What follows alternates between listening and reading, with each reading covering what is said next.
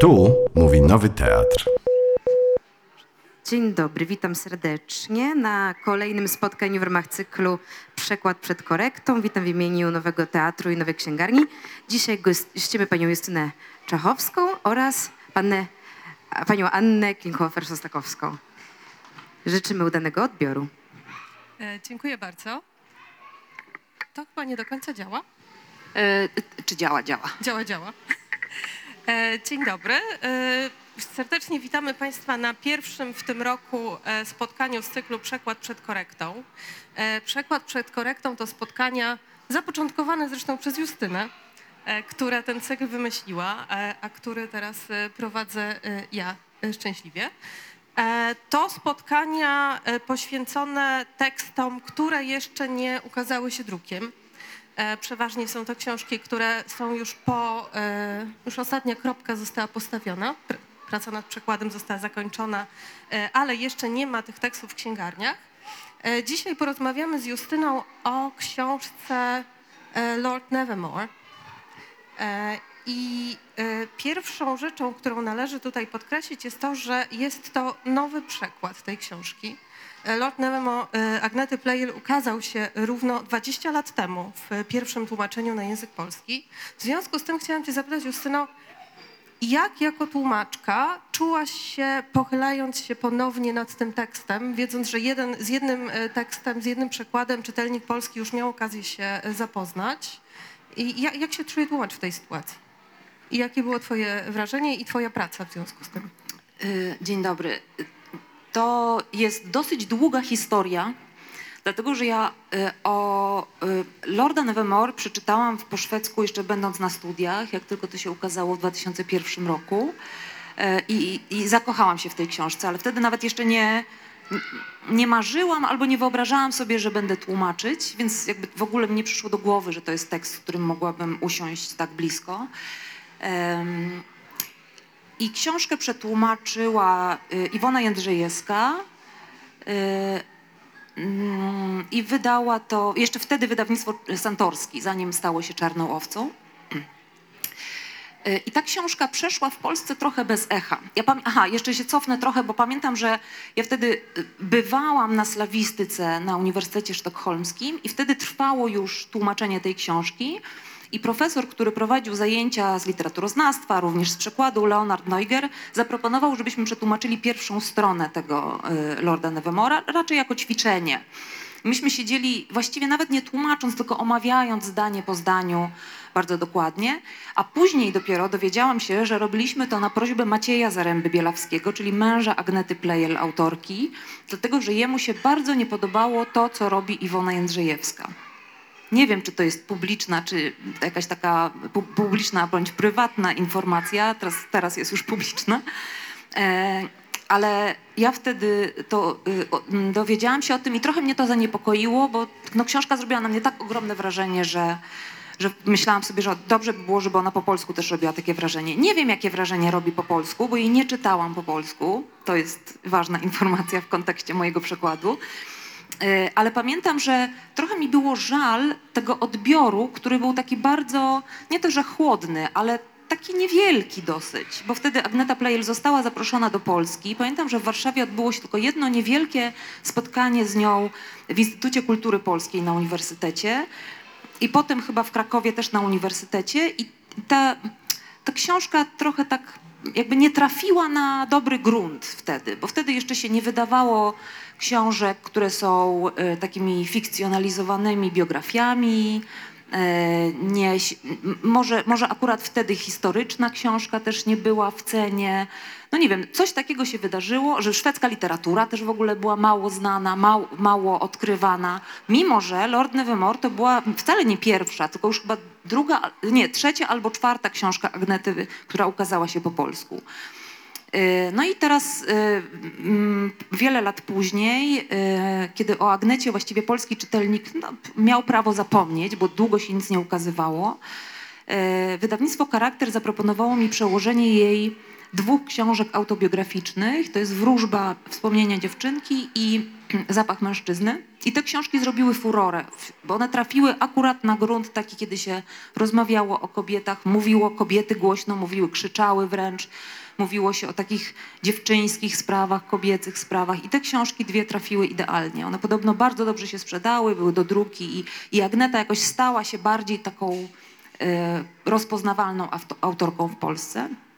No i wtedy wrócił Maciej Zaremba-Bielawski i zaczął, zaczął znowu mówić o tym przekładzie, że należałoby zrobić tego Lorda jeszcze raz i należałoby zrobić. I ponieważ Justyna sobie się tak świetnie poradziła, przepraszam, że tak mówię, ale ja cytuję Macieja Zaremby-Bielawskiego, że jemu się tak bardzo podobały te moje przekłady Wróżby i Zapachu mężczyzny, że on stwierdził, że ja powinnam zrobić Lorda, co oczywiście jest, no wiecie, ciężarem. Mąż autorki, który sprawdza zawsze tłumaczenia jej książek na język polski, który jest jej takim wiernym czytelnikiem również po szwedzku, jest przecież wybitnym szwedzkim pisarzem i reporterem, również tłumaczonym przecież na polski, no to jeżeli on daje mi takie zadanie, to jest to, no nie bez emocji to się przyjmuje takie zadanie. Ale ponieważ jest to książka, która... Yy, długo bardzo siedziała mi w głowie, jako po prostu powieść, bo ja uważam, że to jest genialna powieść, no to nie mogłam powiedzieć nie. I zawsze mi się wydawało, że to musi trafić na dobry moment w moim życiu, że muszę mieć wtedy bardzo dużo czasu, żeby to zrobić naprawdę porządnie.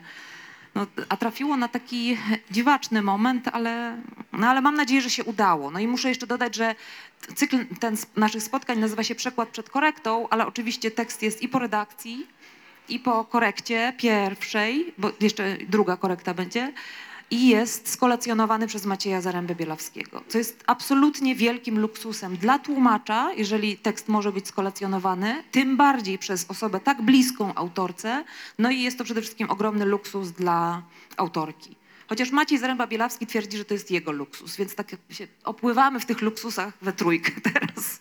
Muszę cię zapytać o dwie rzeczy, które przyszły mi do głowy teraz, gdy mówiłaś o tym, że um, po pierwsze, że chodził ci, chodziła ci praca nad tym przekładem po głowie, myślałaś już o tym wcześniej, ale myślałaś o tym, że będzie ci potrzebny odpowiedni moment, że, że musi przyjść taki czas, właściwy czas na tłumaczenie tej powieści. O aspekt biograficzny zapytam za chwilę, natomiast czy to nie jest tak, że wpadłaś w tłumaczenie, tak jak czytelnik wpada w lekturę tej książki? Ja poczułam, że ta książka mnie zassała. Absolutnie, po prostu to nie jest coś, co można odłożyć. Wpadłam na pewno, dlatego że tak, po pierwsze, no jest to taka wielka powieść, która siedziała mi w głowie. Wiecie, to jest tak, z tego co widzę, to większość z was tutaj siedzących zajmuje się literaturą, mniej lub bardziej zawodowo. I to jest tak, że jak przyjdzie do was, pamiętam był taki moment, że jakiś czas, niedługo po tym jak ja przeczytałam tę powieść po szwedzku, wtedy będąc na studiach, mieszkałam wtedy w Sztokholmie i podszedł do mnie na ulicy, pamiętam to był dwudziestego trzeciego kwietnia, więc Światowy Dzień Książki, podszedł do mnie dziennikarz radiowy i zapytał mnie o moją ulubioną powieść. I ja mu wtedy mówię, wiesz, ja studiuję literaturoznawstwo, ja, jakby to jest, ty nie możesz mnie pytać o takie rzeczy. A później sobie pomyślałam, że kurczę, no ale gdyby ktoś mnie obudził w środku nocy i przystawił pistolet do czoła i powiedział, no, twoja ulubiona powieść, no to musiałabym coś powiedzieć. I pomyślałam sobie, że wtedy powiem, że to jest Lord Nevermore Agnety Pleijel.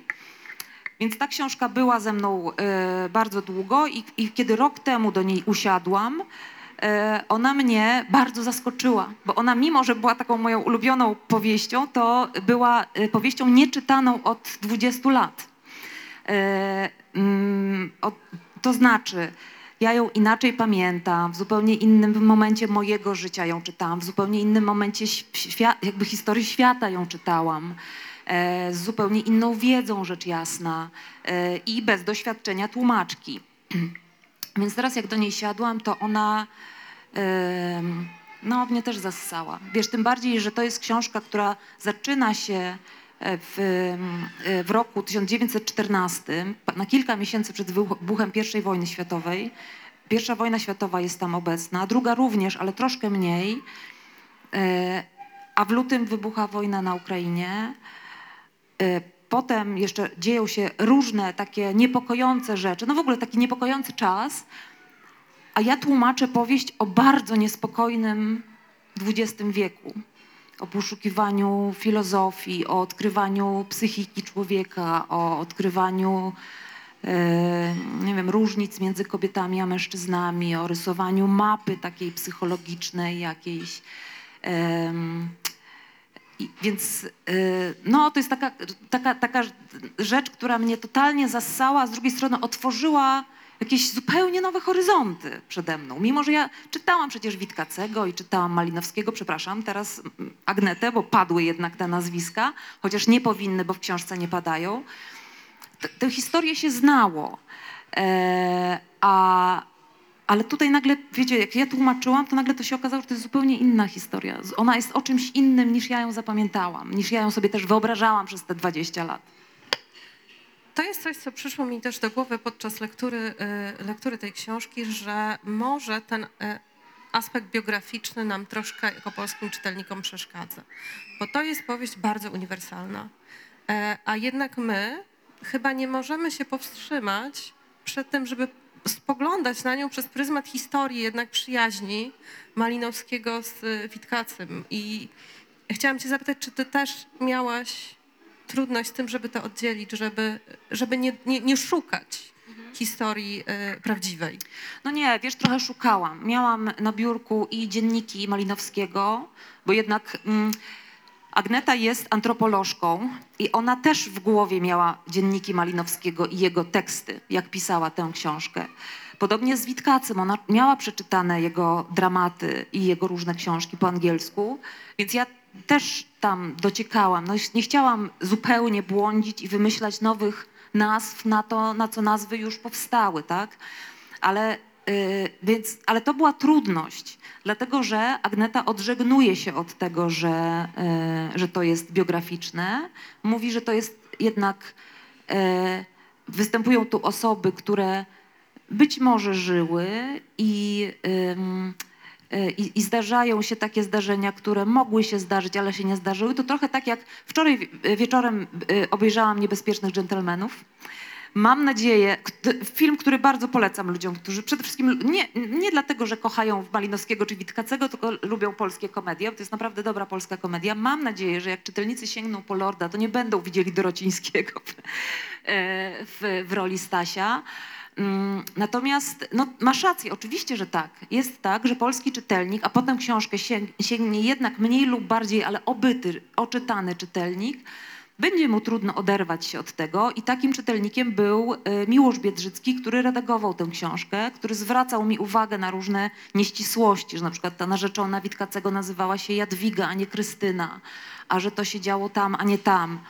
No ale jednak yy, ja zwracałam na to uwagę yy, autorce, natomiast ona uparła się właśnie przy tej licencji poetyce, yy, która yy, dla niej być może yy, jest po prostu licencją poetyką i, na, i w przekładzie na każdy inny język taka by była, natomiast akurat tutaj w Polsce, ponieważ to się dzieje między yy, między dwoma bohaterami znanymi w Polsce, no to to jest dużo trudniejsze, tak? No, tym bardziej, że akurat z wywiadu, który czytałam z Agnetą, przeprowadzonego tuż po, po wydaniu, chyba, chyba w tym samym roku jeszcze, gdy ukazał, ukazał się pierwszy przekład, ona bardzo, bardzo podkreśla, że chciała zapewnić sobie tę wolność, choćby zmianą imienia na, na imię Krystyna, odsunąć, odsunąć te fakty, żeby pozwolić sobie na, na, na, na poszukiwania. Ale rzeczywiście u nas to, to... Czy to nie będzie uznane za błąd? No to najwyżej będzie, no, ale ten kto, znaczy ten, kto sobie uzna to za błąd, no to będzie miał problem, bo jakby jeżeli się będzie czytać to jako opowieść biograficzną, ale, albo jakoś zbliżoną do biografii, no to niestety bardzo dużo się straci, bo ta powieść jest o czymś zupełnie innym. Ona wzięła tych dwóch na warsztat, dlatego że była nimi zafascynowana, że ją interesowało to. To też dlatego, że, tak jak wspomniałam, ona studiowała antropologię w latach sześćdziesiątych, kiedy Malinowski był guru absolutnie antropologii. Potem się zajmowała dużo teatrem i, i znała Witkacego. A potem spotkała Macieja Zaremba-Bielawskiego, z którym, za którego wyszła za mąż i zaczęła przyjeżdżać do Polski. I, i, i ten wątek Polski ją bardzo fascynował i nadal fascynuje. I, i, i to jest, ja uważam, że to jest w ogóle takie bardzo piękne dla nas, tak powinniśmy to trochę jako ukłon taki przyjąć, że ona em, no właśnie wymyśliła sobie, że ta wielka powieść taka o wszystkim będzie y, siedziała tutaj, tak? Czy jakby będzie wiem, wyrastała stąd, z tej ziemi. Czytelnicy zdają sobie sprawę z tego, jak ogromna jest ta powieść. No mam nadzieję, zebrani tak. tu. E, no, no jest to ogromna powieść i, i też nie, nie cienka. E, jest to opowieść, która zaczyna się, tak jak wspomniałam, w czterdziestym, w czternastym roku, a kończy w czterdziestym drugim roku. E, chociaż nie, bo później jeszcze jest że wątek e, z roku dziewięćdziesiątego pierwszego, zdaje się. Także, no, ale faktycznie te pierwsze lata dwudziestego wieku, kiedy oni jeszcze żyją, no nagle one są tutaj pokazane jako te lata, które zbudowały, a jednocześnie zniszczyły dwudziesty wiek. To jest, to jest po prostu o wszystkim, o, o miłości, o śmierci, o cywilizacji, o wojnie, o, o braku pokoju, o nauce i kulturze, o granicach, o, granicach, o kobiecie i mężczyźnie i, i tak dalej, i tak dalej. No. Nie wiem, jak jeszcze ja mogę zareklamować, po prostu jeszcze nie ochłonęłam chyba z, y, od tego tekstu na właśnie tyle, żeby... Właśnie mi psujesz ostatnie pytanie A. na koniec rozmowy. Ale Daj. wiesz co? Nie, nie, to, to, to jak przeczytamy te fragmenty, natomiast y, pomyślałam sobie jeszcze, y, Agneta powiedziała w którymś z wywiadów również, że w toku naszego życia wydaje się nam, że że jest ona takim zbiorem luźnych, niepowiązanych wydarzeń. Jak gdy patrzymy na to z pewnej perspektywy, to okazuje się, że, że one są, że jest w tym jakieś przeznaczenie, to jest wszystko powiązane, to, to, to, to wszystko się składa w sensowną całość. I miałam takie wrażenie też podczas lektury tej książki. Gdy pomyślałam o tym, zastanawiałam się, jakie fragmenty wybierzesz i potem pomyślałam, że czytelnik, który... Jakby nie można wyjąć jednego z tych fragmentów tak, żeby to, to wszystko jest ze sobą bardzo, bardzo misternie powiązane.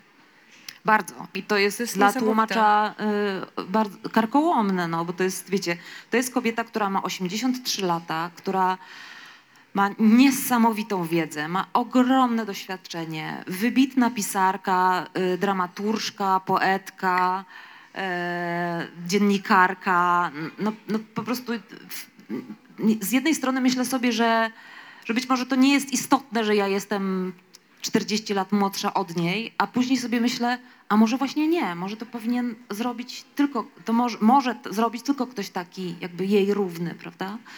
E, ale no tak, to właśnie te, te, te wszystkie wątki takie, te, ta misterność, no sami wiecie, wy, którzy tłumaczycie, że po prostu musicie pamiętać, że na tej stronie padł podobny zwrot, żeby on czterysta stron dalej też odbył się w ten sam sposób, tak? No. Przymierzysz się kiedyś do napisania jej biografii? Agnety? O wow, jakie pytanie. Wiesz co? No to jest tak, że my się znamy z Agnetą i z Maciejem, yy, bardzo się lubimy yy, i cenimy się nawzajem. Ale nie wiem, czy... Wiesz, ona napisała swoją biografię, bo ona napisała te dwie autobiograficzne książki, a teraz ukaże się trzecia.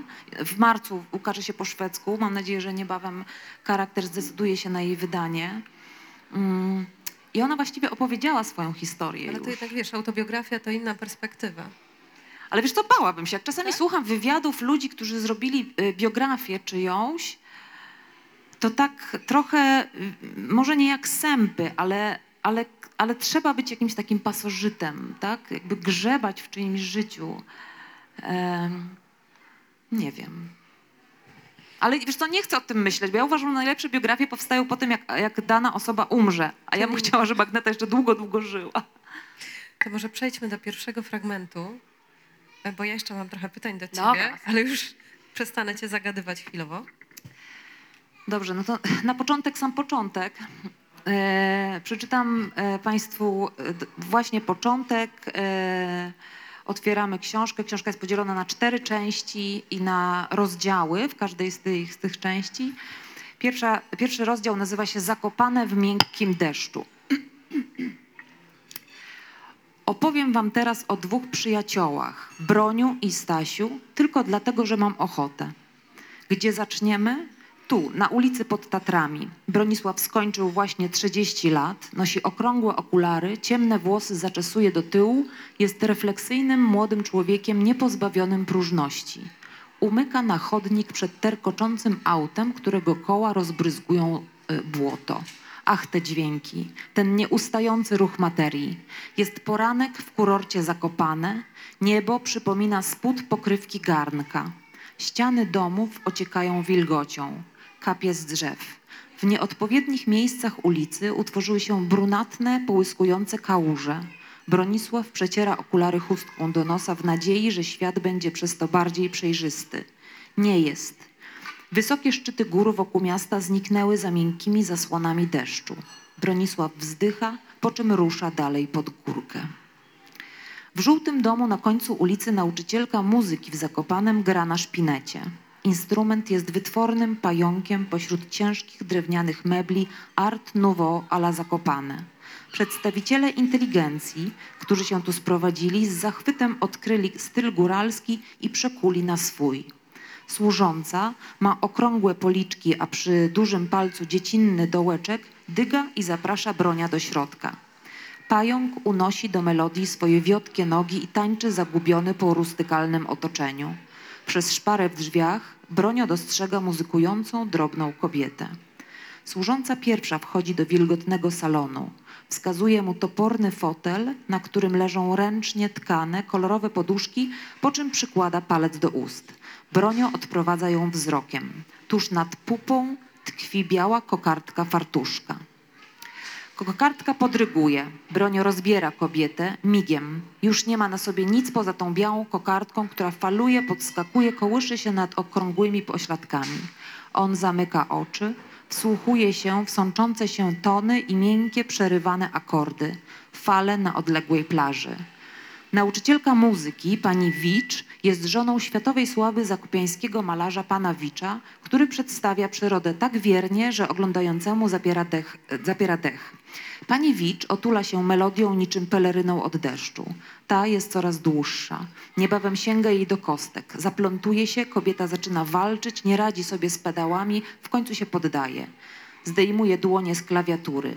Pająk wydaje z siebie mokre westchnienie. Teraz nie słychać nic oprócz szelestu wody, ściekania z dachówek i szmeru w rynnach. Pani Wicz nie wstaje z miejsca. Odwraca wzrok w stronę mokrych okien. Przez pokój ciągnie wilgocią, delikatną i miękką jak włosy dziewczęcia.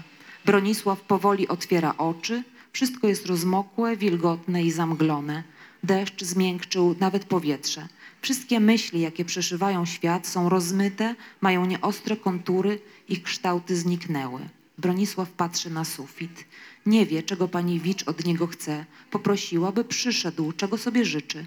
Lekko odkasłuje, by zwrócić uwagę matki przyjaciela na swą obecność. Pani Wicz wystrzeliwuje ze stołka niczym korek z butelki szampana. Idąc w jego stronę, potyka się o długi płaszcz. Przyciąga jego głową do swej piersi, całuje go po policzkach, oklepuje go, trzyma go w uścisku. Jej dłonie są wszędzie, a przez jej oddech znów zaparowują mu okulary. Bronisław brodzi po dnie jeziora. Próbuje zdjąć okulary, żeby je przetrzeć. Jego ruchy są powolne i ociężałe, jak pod wielkim ciśnieniem. Nie może odnaleźć własnych rąk. Jej dłonie wciąż przeszkadzają. W końcu mu się udaje. Trzymając okulary poza zasięgiem pani Wicz, wyjmuje z kieszeni chustkę do nosa. Wówczas pani Wicz wreszcie go puszcza i przyjaźnie się uśmiecha. Ależ mokrą mamy wiosnę, pani Bronisławie. W rzeczy samej, odpowiada Bronisław. Mruga. Przeciera okulary, odczuwa silne zagrożenie. Nie wie, skąd ono się wzięło. Wszystko jest jak należy. Handel w cesarstwie kwitnie, poszerzają się granice wiedzy, Freud odkrył kompleks Edypa, a przez to ludzkość zrobiła krok od natury ku kulturze. A Bronisław otrzymał stypendium Brytyjskiego Towarzystwa Rozwoju Nauk na badania etnograficzne w Australii i na Nowej Gwinei. Trzymając okulary przed sobą, przygląda się przez nie pani Wicz. Jest drobna i rozmazana. Po włożeniu okularów staje się wyraźna i spójna. Jej spojrzenie przeszywa wilgoć niczym ostry reflektor. Bronisław kłania się i przyciska okulary do nasady nosa. Pani Wicz przechadza się po dywanie, energicznie wymachuje krótkimi ramionami, zbiera się w sobie, przystaje i odwraca się do niego. Wpadłam na pewien pomysł, mówi. Tak, rzeczy Bronisław, ponownie się kłania. Zabierze pan z sobą Stanisława na Morze Południowe, oświadcza pani Wicz. Zmiana klimatu dobrze mu zrobi. Jego pędzel znajdzie nowe motywy. Rozerwie się, zapomni o miłosnym cierpieniu. A pan będzie miał asystenta podczas wypraw w nieznane. Będzie pan miał kogoś, z kim będzie można wymieniać myśli wśród dzikiego ludu. Mógłby rysować dla pana tubylców. Pan Wicz i ja chcemy opłacić jego podróż. Staś wesprze pana w badaniach. Pan będzie jego drogą ku duchowemu uzdrowieniu. Nie czeka na odpowiedź Bronisława. Staje na palcach, chwyta jego twarz i całuje go w policzki. Bronisław czuje, jak głowa odczepia się od karku. Odlatuje niczym balon i obija się o ściany, obrazy i okna, skórzane woluminy na regale. Jest mu słabo, stracił głowę. Chce pobiec za nią i wcisnąć ją między ramiona, ale nie może. Pani Wicz trzyma jego ręce w swoich, małych, wilgotnych, muzykalnych. Rośnie nie tylko to, co już zbadane, lecz także to, co niezbadane. Im większy porządek zapanowuje pośród rzeczy, tym rozleglejszy staje się chaos. Naukowcy przestali liczyć na Boga jako stróża porządku. Niektórzy twierdzą, że ewolucja kieruje się regułami matematyki. To, co jest matematycznie możliwe, pojawia się. To, co nie jest matematycznie możliwe, nie pojawia się.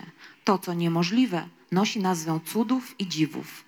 Przypadek, co prawda, istnieje, jak zawsze, ale przypadek to żaden cud. Potrząsa narzuconymi wzorami, po czym stery znów przejmuje logika.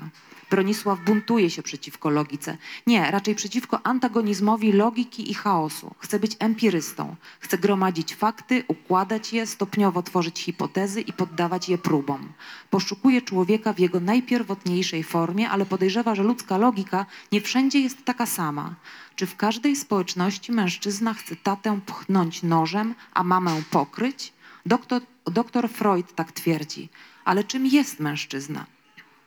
Według doktora Freuda z Wiednia mężczyzna to neurastenik z wizytą u doktora Freuda w Wiedniu. Wnętrze Bronisława protestuje. Dróg ewolucji jest wiele i są zawiłe. Być może europejski mężczyzna cierpi na kompleks Edypa, pragnie zabić ojca, skrycie pożąda łona matki. Czy to zatem ukształtowało Europę? Jej wojny, melancholijną duszę, instynkt śmierci i destrukcyjne marzenia? I dlaczego narzeczona się zabiła? Nie jego narzeczona, Stanisława. Chociaż Bronisław spotkał ją tylko przelotem, zapamiętał tę, zapamiętał tę rudowłosą heterę o roziskrzonych oczach. Wulkan tuż przed wybuchem. Takie są kobiety Stanisława. Ale czy faktycznie pamięta narzeczoną? Czy może tylko portret namalowany przez Stasia? Co widzimy na własne oczy, a co jest tylko złudzeniem widzianym pod wpływem innych? Ta myśl zatrzymuje Bronisława na środku zbocza po wyjściu od pani Wicz. Rozgląda się po okolicy. Kotary drobnego deszczu zasłaniają góry, skały Tatr wyłaniają się przez szczeliny w deszczu jako plamy ciemnozielone i niebieskie. Kolory pojawiają się i rozmywają. Wszystko się mieni, faluje, zmienia kształt. Jak ten fenomen oddałby tata Wicz? Ojciec Stanisława, malarz, który jest nauczycielem syna, nie maluje tego, co zmienne i niestałe. Maluje to, co rzeczywiste. Naturę taką, jaka jest. Historię taką, jaka była. Oglądający nigdy wcześniej nie doświadczył rzeczywistości tak wyraźnie, jak na obrazach pana Wicza. Ukazuje on każde źdźbło trawy, każdy liść. Jeździec na koniu ma na sobie połyskującą kolczugę, na której widać każde złącze. W szalu wieśniaczki, którym otuliła ramiona, widać każde zagniecenie i fałdę, gdy patrzy na bohatera. W ten sposób pokazuje się siłę i słabość, mężczyznę i kobietę, honor ojczyzny. A może tak naprawdę to, co nachalnie widoczne, jest ohydnie kłamliwe. Mój zakłamany ojciec nie maluje tego, co widzi, tylko to, co chce widzieć, mówi Staś w gronie przyjaciół. Gdzie więc szukać źródła wiedzy? Narzeczona umarła, to bezdyskusyjne, zastrzeliła się nad przepaścią w Tatrach. Mówi się, że niezbadane są drogi Boga. A jednak wszystko da się wytłumaczyć. Filozofia poszukuje ostatecznego źródła, niczym wszystko, yy, niszczy wszystko. Jeszcze raz. Filozofia poszukująca ostatecznego źródła niszczy wszystko, a w końcu samą siebie. Zatem gdzie człowiek ma znaleźć oparcie dla swych myśli? Dlaczego kobieta się zabiła? Czym jest kobieta? Według doktora Freuda w kulturze nie ma miejsca dla kobiety. Jest swego rodzaju próżnią, którą mężczyzna mija w drodze ku sobie. Kobieta jest niepojęta, z gruntu niezrozumiała. Być może jest naturą, resztką natury, jaka ostała się w kulturze. Ale jaka natura odbiera sobie życie? Portret narzeczonej namalowany przez Stanisława był przesadzony i histeryczny. Czupryna wiła się na czole niczym węże. Na białej cerze migotały niespokojne cienie. Po materiale sukni spływała płonąca lawa. Maluję czystą formę, mawia Staś. Bronisław przystanął na zboczu. Wilgoć niesie z sobą zapach cierpkiej żywicy, pini, ciężkiego błota, mokrych grobów, w których od stuleci spoczywają umarli królowie pozbawieni snów. Bohaterowie, wojownicy i wodzowie klanów. Oto Europa, a on opuści Europę. Wezwany, więcej zaklinany przez troskliwą mamę swego przyjaciela Stanisława, prawie dał się odurzyć gorączkowym prośbom jej ust. W ostatniej chwili udało mu się to przerwać. Bierze głęboki oddech, twarz kieruje ku niebu. Przez moment nie myśli, jest szczęśliwy. Niebawem wyjedzie, zamierza długo nie wracać. Szeroko otwiera usta. Deszcz wcieka pod język i wypełnia przełyk słonością. Wie, że nie wie, jak wyglądała narzeczona przyjaciela. Niewyraźnie pamięta coś wrażliwego i delikatnego. Pamięta natomiast portret namalowany przez Stasia, fantazję, gorączkowy koszmar. Jak należy go interpretować? Może jako lęk mężczyzny przed kobietą? Albo lęk Europy przed własną dziwaczną próżnią? Nie chce ciągnąć tego z sobą na drugą stronę kuli ziemskiej. Mija go welocyped z dużym przednim kołem, po czym znika w połyskujących smugach. Bronisław zamyka usta, przesuwa po nich palcem, jakby je zapieczętowywał. Nie, nie zamierza zabierać Stasia na pierwsze badania terenowe w tropikach, te, na które Anglicy dali mu stypendium i które zapoczątkują jego karierę naukową. Wciska kapelusz na głowę i rusza przed siebie. Już po tym fragmencie nie wiem, co powiedzieć poza więcej. Mam więcej czytać? Wiesz co, może zanim przejdziemy do, do kolejnego fragmentu, ten tekst jest, ten tekst tak kipi. Tak bardzo ci zazdroszczę pracy nad nim. Wiesz, sobie też zazdroszczę i tak później, jak już zrobiliśmy to kolacjonowanie, ja wprowadziłam poprawki, dyskutowaliśmy z Maciejem, trochę się pokłóciliśmy, to pomyślałam sobie, że teraz powinnam to wyrzucić i jeszcze raz zacząć to tłumaczyć. No. Ale czy, yy, czy w tym kipiącym od emocji, wrażeń, zmysłów tekście yy, myślisz, że jest miejsce na ten dystans? Czy nie, nie straciłabyś czegoś, gdybyś to odłożyła i tak jak wiesz, znaczy, w topowej pracy nad przekładem wróciła do tego za jakiś czas? Mm. Bo on aż prosi się chyba, nie wiem, nie pracowałam nad nim, ale żeby tak wejść po prostu na, wiesz, na takim poziomie komórkowym. No to ja tak zrobiłam. Mm. Znaczy ja tak weszłam w ten tekst. To było tak, że mi się to śniło, że to ze mną było cały czas. Tak, tak się często dzieje przy tłumaczeniu, że jednak jak się szybko też tłumaczy, czy intensywnie i, i, i przekład całej książki na przykład zabiera dwa, trzy miesiące, no to jednak jest się tam. Ale to y, tym bardziej, że wymagało lektur najróżniejszych, bo, bo takich poszukiwań cytatów, kontekstów, obejrzenia pewnie paru filmów. W międzyczasie odbyła się wystawa y, y, prac Wit, Witkacego w Muzeum Narodowym.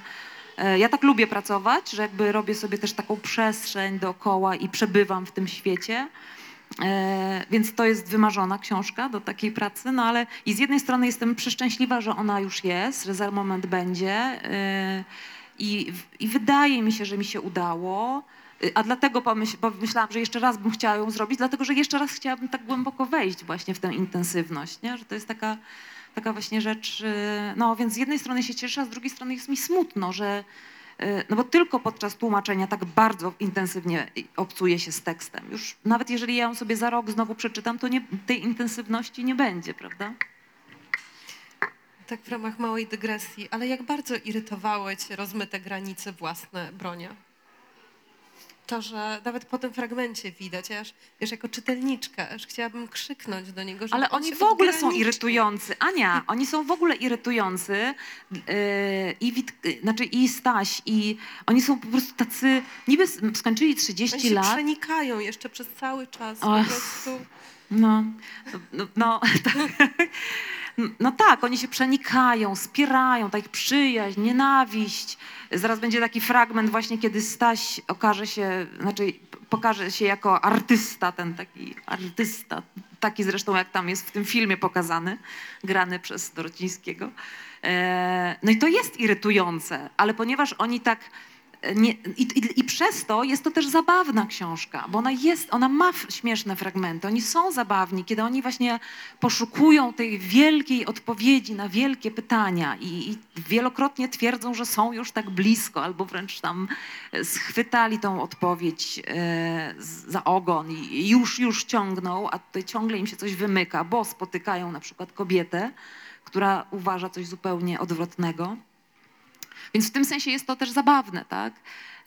I takie, no i takie bardzo ludzkie, ale fa faktem jest, że potwornie irytujące. No, no, znaczy, no bo oni te, też tacy byli. No my akurat znowu wracamy do tego autobiograficznego fa że, faktu, prawda? Że to było jednak na początku dwudziestego wieku, zanim y, dużo rzeczy się okazało. No ten, później ten Bronio na, na wyspach, który... tak jak on przebywa wśród tych tubylców i próbuje ich opisać, no to też jest zabawne. No to jest po prostu taki gość w tropikach, w tym tropikalnym takim kapelusiku, który robi się na imperatora na każdym zdjęciu, prawda, dumny, otoczony przez tubylców. No jest, jest to też zabawne, więc to jakby to też sprawia, że ta książka faktycznie jest do czytania, że ona wcale nie jest ciężka. Ona jest y, intensywna, ale... ale też no, po prostu jest taką przygodą wielką. To teraz Staś. Tak, teraz popisuje się przed Państwem Staś. Przeskoczyłam kilka rozdziałów i teraz rozpoczyna się drugi rozdział, znaczy dru, to, to był początek pierwszego rozdziału, i, który składa się z kilku tam cząstek. Przeskoczyłam je i teraz jest druga, drugi rozdział się zaczyna. Pod tytułem Przez Suez na pokładzie S S Orsowa.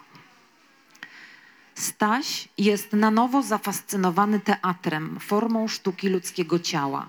Nikt nie chciał wystawić jego dramatów, jego dzieła filozoficzne nie znajdują wydawcy, ale nic nie ugasi jego płomienia. Siedzą w jadalni pod rozkołysanymi żyrandolami, orkiestra niemawo, niemrawo przygrywa. Wokół nich srebrne sztućce stukają o talerze. Dotarły telegramy, gwar się wznosi. Świat, o którym zapomnieli, jest jak zwykle niespokojny. We Włoszech miały miejsce krwawe starcia pomiędzy policją a demonstrantami. W Wielkiej Brytanii strajkują setki tysięcy górników, a kwestia irlandzka zbliża się do punktu kulminacyjnego. Teatr jest w stanie lepiej niż malarstwo uchwycić absurd, mówi Staś. A czym jest absurd? Pyta sucho Bro Bronio. Kochany Bronisławie, odpowiada łagodnie Staś. Bronisław od dłuższej chwili próbuje przechytrzyć okrągłą, czerwoną jagodę na talerzu. Odpycha talerz, brak mu apetytu. Może to świat tak nachalnie domaga się uwagi, a może to Tośka nie daje mu w nocy spać. Możliwe, że to maniakalne wywody o estetyce tak go zmęczyły. Od samego rana Staś bez przerwy peroruje na temat swoich teorii i filozofii sztuki.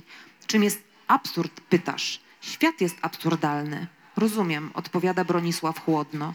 Włoscy demonstranci mają kurwa rację, mówi Staś. Tak samo jak górnicy i rozwścieczeni Irlandczycy. Egzystencja jest absurdalna, należy się przeciw niej zbuntować. Staś powtarza to podniesionym głosem. Bronisław ma dość Stasiowego filozofowania. Nagle, nagle olśniewa go, wie, co go tak męczy. Podczas swych maniakalnych ekscytacji Stanisław jest nieobecny, jest daleko stąd. Bronisław nie odpowiada. Wtedy Staś rozgląda się po gościach jadalni. Wspina się na aksamitne siedzenie krzesła i prosi o ciszę. Zarzuciwszy na szyję jedwabną apaszkę, donośnym głosem wznosi toast za walkę dzielnych Irlandczyków o niepodległość od nadętej Anglii. Zapada grobowa cisza. Owale twarzy zwracają się ku ich stolikowi. W orkiestrze milknie instrument za instrumentem. Bronisław kryje twarz za serwetką. To nie świat, to Staś jest absurdalny. Staś zawsze poszukuje niemożliwego punktu. to część estetyki. Trzeba rozedrzeć powierzchnię, mówi Staś. Wtedy wydarzają się rzeczy niemożliwe. Nieoczekiwanie faktycznie coś się dzieje. Goście jadalni pierwszej klasy zamieniają się w marionetki. Lalkarz z najodleglejszego kąta sali wykrzywia im twarze i ciała. Kelnerzy ustawiają się pod ścianą. Bronisław widzi, że się chwieją, tracą kształty, ale teraz przybierają nowe, policyjne. Spieszą w stronę Stasia cały szereg czar czarnonogich kelnerów w białych marynarkach, żeby go ściągnąć, pobić go, ściąć mu głowę, zmasakrować go, cokolwiek, jak w stasiowych dramatach, których nie da się grać. Bronio czuje, jak jego głowa odrywa się od ramion, ale Staś uprzejmie uśmiecha się do kelnerów i samotnie wypija toast. Siada, poklepuje białą rękę, która ciężko opadła na jego ramię. Pije, piję za mojego irlandzkiego przyjaciela, wyjaśnia, yy, zwracając, yy, wskazując na Bronisława, dziś ma urodziny. Głos Stanisława jest tak przyjazny i pewny, że zmieszany mężczyzna opuszcza rękę. Ta zwisa. Huśta się w powietrzu niczym serce dzwonu. Kelner rozgląda się w poszukiwaniu wsparcia, ale goście uciekają wzrokiem. Wtedy jego ręka unosi się i przyjmuje tradycyjną postawę kelnerską. Łokieć pod kątem, poziome przedramię, nad którym lniana serweta wisi jak na sznurku do bielizny. Odmaszerowuje. Nic się nie stało. Srebrne łyżeczki znów zaczynają dzwonić o porcelanę. Orkiestra gra coś hiszpańskiego. Lecz niebawem jakiś pasażer po drugiej stronie sali, tuż przy orkiestrze, umundurowany mężczyzna o czerwonym byczym karku wznosi nowy toast. Za Wielką Brytanię! Po nim ktoś inny przy oknie, bledszy typ, za Irlandię, potem trzeci i czwarty za pokój, za wojnę, za wspólnotę. W jadalni Orsowy krzyżują się najróżniejsze toasty. Za kapitana S S Orsowa, za orkiestrę, za Enrico Carusa, wreszcie zdrowie pięknych pań. Wszyscy panowie wstają, także Bronisław, krzesła szurają i hałasują, wznoszą toast za cudne panie, a panie chichoczą w zachwycie, także te mniej cudne. Wrzawa, huczą wybuchy śmiechu. Staś jest zaskoczony i przeszczęśliwy. Nachyla się przez stół do Bronisława. Przedstawienie, jakie właśnie zainscenizowałem, wepchnęło nóż w sam środek rzeczywistości i ją rozdarło. Sam widziałeś, Broniu. Życie, mówi Bronisław. Oto zadanie sztuki, stworzyć życie. Już nie jest nieobecny. W jego oczach pojawił się nowy blask. Chce zabrać Bronisława na pokład drugiej klasy. Znów jest tamtym chłopcem z dzieciństwa. Tym chłopcem, którego wybryki wstrząsały całym Zakopanem i któremu Bronisław nie potrafił się oprzeć. Ale teraz czuje się sztywny, zażenowany. Z ulgą opuszcza jadalnię. W zielonym blasku latarni morskiej na wyspie Perim Orsowa zbliża się do wąskiej cieśniny Bab al-Mandab. Niezauważalna bryza niesie z sobą coś, co po raz pierwszy od wielu dni przypomina ochłodzenie. Krążą pośród emigrantów wyciągniętych na deskach pokładu z workami i tobołkami mężczy mężczyzn, kobiet i dzieci. Staś kroczy niczym odkrywca. Przystaje, zadaje pytania, żąda, by Bronisław mu tłumaczył. Chce wiedzieć wszystko o tych ludziach, a oni odpowiadają. Wielu z nich to Irlandczycy, pozostali to Szkoci i Walijczycy. Niektórych skusiły pogłoski o złocie w Australii. Inni chcą pracować przy budowie kolei w Indiach. Większość chce po prostu przetrwać. What is your name, madam? Dorit Jones. My friend here would like to know why you travel to India. Co za pytanie, my sweet lad. Po, powiedz swojemu przyjacielowi, że Dorit Jones nie ma już czego szukać w Belfaście. Czy pański miły przyjaciel jest Rosjaninem? Ach, Polakiem. No tak, im też nie jest łatwo. Staś siada po turecku na pokładzie. Wyciąga z kieszeni flet. Gra. To melodyjka, którą pewnego wieczoru skomponował na cześć gwiazdozbioru Argo.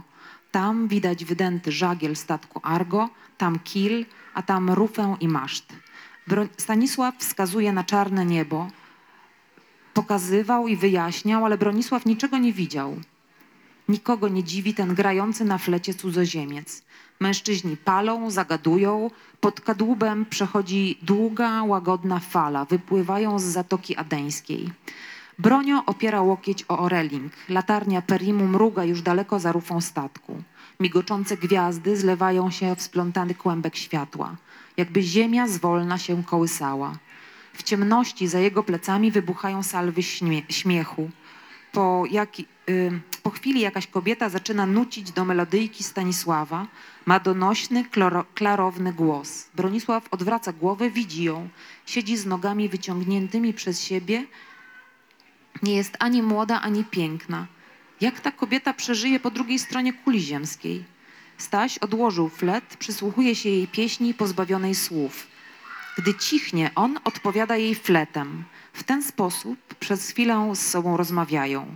Jakiś obleśny facet podaje Stanisławowi butelkę z dżinem, ten ją bierze, pije. Słuchając jasnego głosu kobiety, Bronisław poczuł nostalgię. Zmęczył się maniakalną i mechaniczną energią Stanisława, ale gdy Staś odnajduje radość życia, on robi się posępny.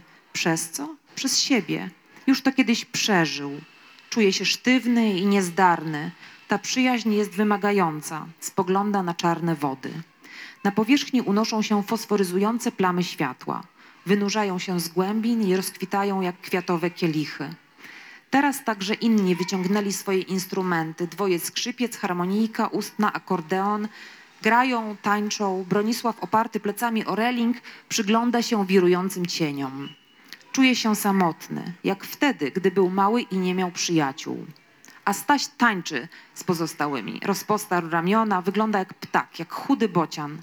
Jest panem pośród kosmatych faunów. Zaskakująco zadomowiony wśród tych ludzi. Staś jest bardziej zadomowiony byle gdzie, niż Bronisław mógłby się zadomowić w jakimkolwiek miejscu. Przywiera plecami do relingu, puszkami palców dotyka wytartego drewna. Z nas dwóch to Staś jest prawdziwym antropologiem myśli, prowadzony przez swój wyjątkowy wewnętrzny bałagan. Sam sobie jest kompasem przez życie. Może żaden z niego naukowiec, raczej antropologiczne, cudowne dziecko. Być może ta podróż badawcza ma z niego większy pożytek niż Bronisławowi z, z początku się wydawało.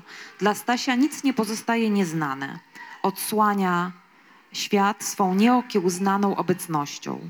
Wystarczy, że Bronisław pójdzie jego śladem. Będzie zauważał i notował. W spokoju pozbiera empiryczne dane, na które Staś z pozoru bezcelowo natrafi. Dlaczego miałby zazdrościć Stanisławowi jego talentów? Spogląda w niebo. Nie wie, jak nazywa się gwiazdozbiór nad jego głową. To pewnie Tośka mruga do niego z góry. Teraz z odrobiną humoru. Niespodziewanie wypełnia go ufność.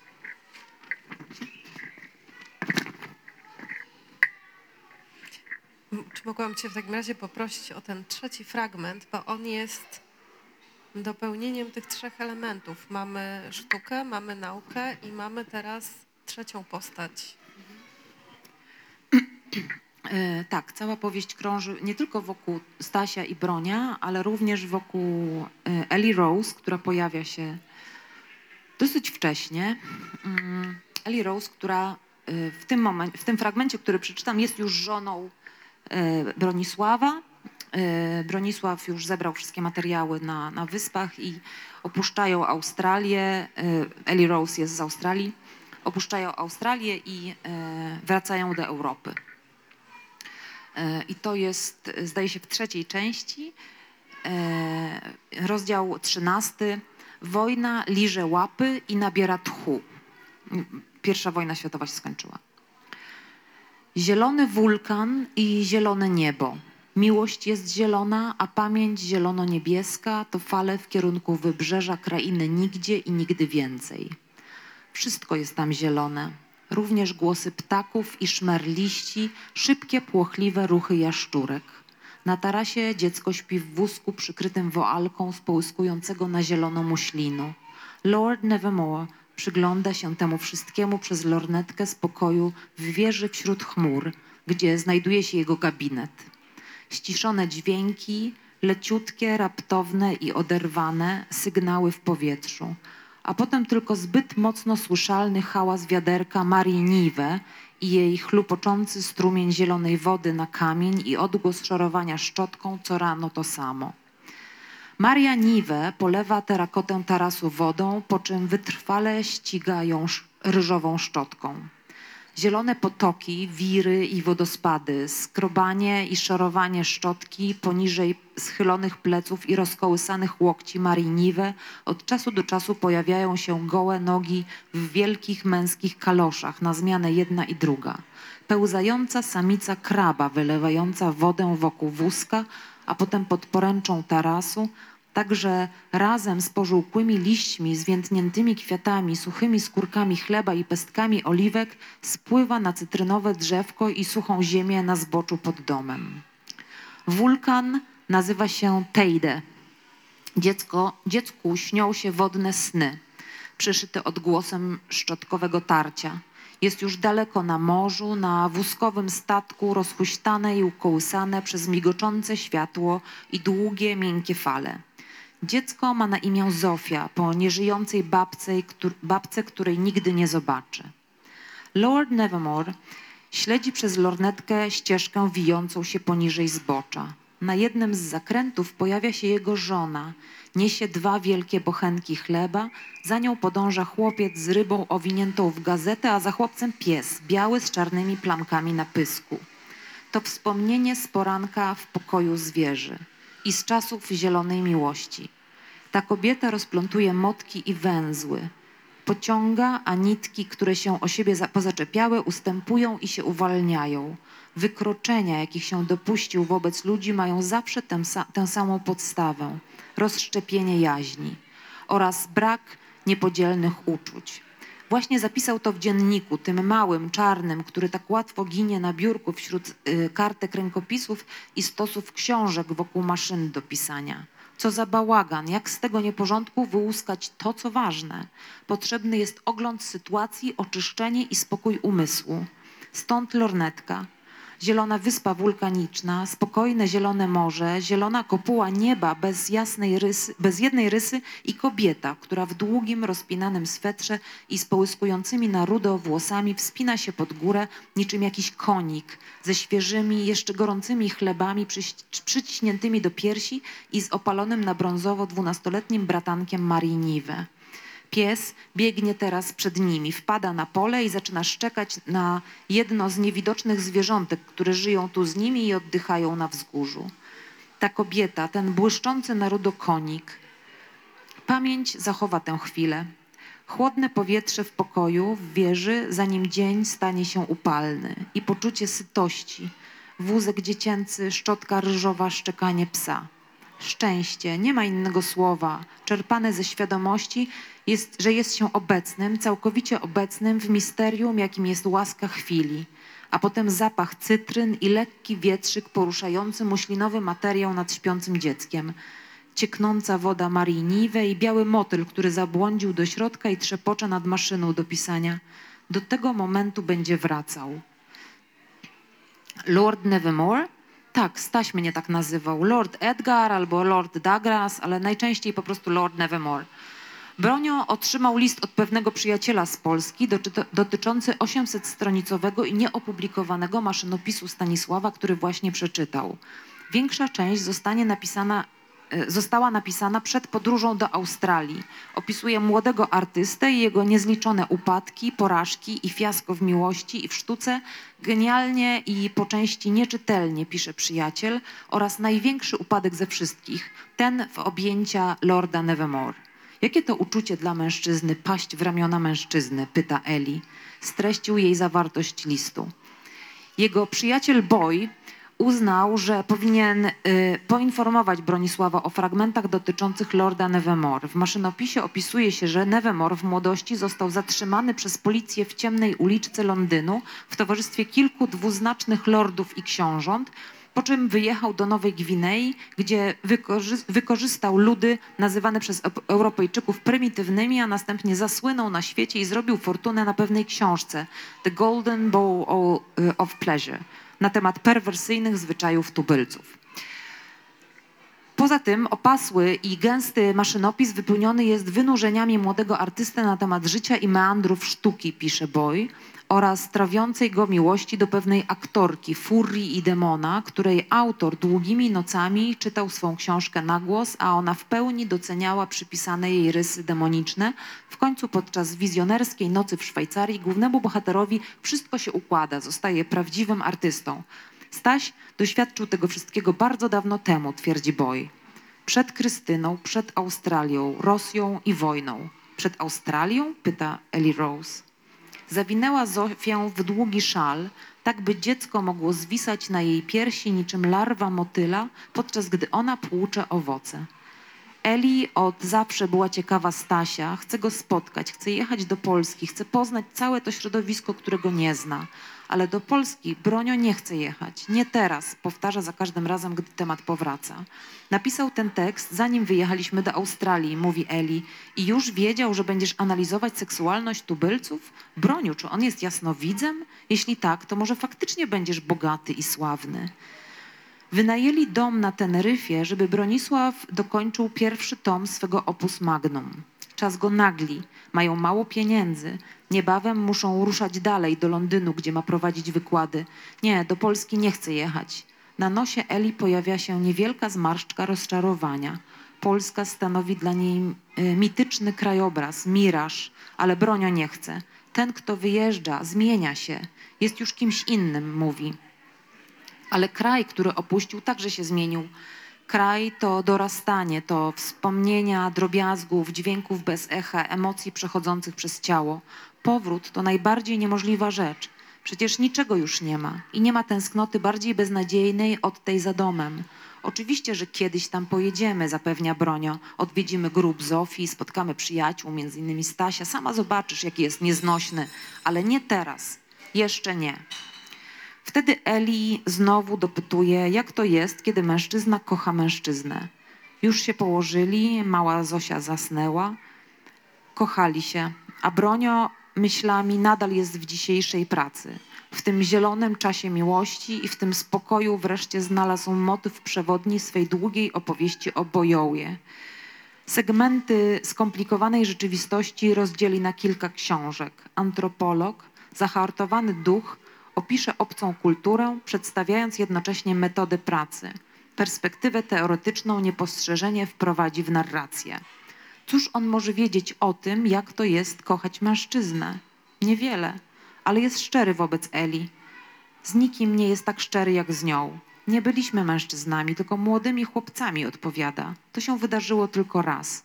Dobrze, ale jak to było? Zastanawia się. Palcem wskazującym jedzie po konturze jej piersi, co za zdumiewający pagórek, lśniący na zielono. Zieleń wpada do pokoju z drzewa za oknem, resztka światła, która skacze z listka na listek, przesiewa się przez puste przestrzenie i listowie, po czym wlatuje przez otwarte okno. Musi się wysilić, żeby przypomnieć sobie tamto zdarzenie. Jak to było? To były chłód i obsesja, odpowiada. Intelektualny zamęt. Podjudzali się fantazjami o zmysłowości, której żaden z nich nie doświadczył. Upojenie rządzą, lubieżnością i rozpustą. Wyobrażali sobie, że taka sensualność rozsadza wszelkie granice tego, co człowiek kiedykolwiek przeżył. A Staś podniecał i podpuszczał za pomocą niesamowitych opowieści i wymyślał coraz to sprytniejsze przeszkody, co podnieca jeszcze bardziej. Tak robią młodzi chłopcy. Tak zrobili też on i Staś.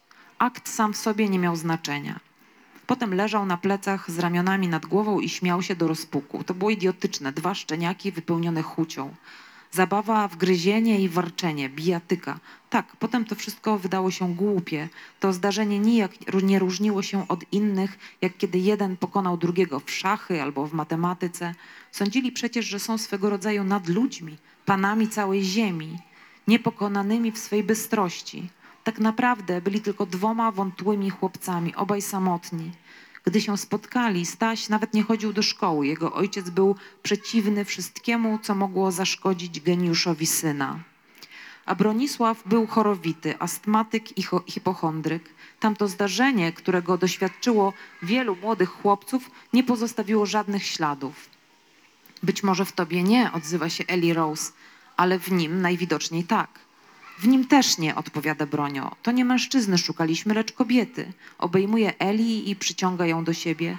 Dla niego to zdarzenie musiało sporo znaczyć, mówi Eli. Skoro nazywa je swym największym upadkiem, musiał cię kochać, prawda, Broniu? Nie, odpowiada Bronio. Staś flirtował z dekadencją. To była tylko jedna z jego niezliczonych masek. Miał obsesję na punkcie kobiet. To prawda, że kobiety doprowadzały do sporów między nami. Zawiłe trójkąty z mrocznymi, ciężkimi do ustalenia uczuciami. Opowiadaj, rozkazuje Eli Rose. A kiedy on już nie chce rozmawiać o Stasiu, tylko ją przytulić, wejść w nią, ona bębni mu pięściami po plecach, lekkie pukanie i stukanie oznaczające, że chce być wpuszczona do jego myśli. Wraz z tą kobietą zakończyło się rozdwojenie z powodów, których do końca... A nie, przepraszam, to już koniec. To już koniec, miał tu się skończyć. Powinnam była skreślić. Chcę być wpuszczona do jego myśli. To jest niesamowite naprawdę w tej książce. Po prostu pięćset stron takiej bezbrzeżnej samotności. Tak. Tak, to jest bezbrzeżna samotność. To się, tam się roi od ludzi, armii, rodzin, mm, dzieci w pewnym momencie, tych artystów z Zakopanem, ale, ale to jest o bardzo, o bardzo samotności, tak.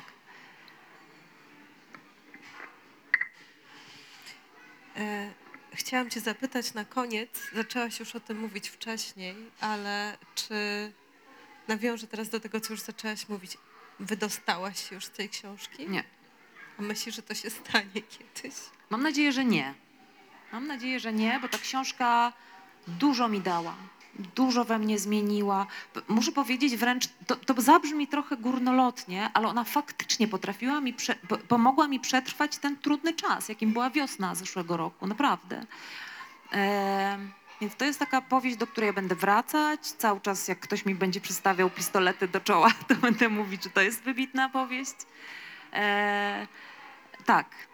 I też, też, też to, że ja w niej podczas tej pracy spotkałam się z Maciejem Zarembą-Bielawskim, który okazało się, że też nie przeczytał od dwudziestu lat tej powieści i też po prostu olśniło go teraz to, jaka ona jest wielka, ważna, mądra, po prostu dobrze też skonstruowana, bo to jest świetnie skonstruowana powieść o tym wszystkim, o czym już mówiliśmy, o czym ona traktuje. No. Justyna, dziękuję ci bardzo za ten wieczór. Ja dziękuję. A wszystkich państwa bardzo, bardzo zachęcam do przeczytania tej powieści. Tak, która będzie miała premierę w marcu. Tak. No. Mam nadzieję, że spotkamy się przy okazji premiery. No ja mam nadzieję, że przyjedzie autorka i, i to wtedy na pewno się spotkamy. Tak, bardzo, bardzo bym chciała. Dzięki. Dziękuję bardzo.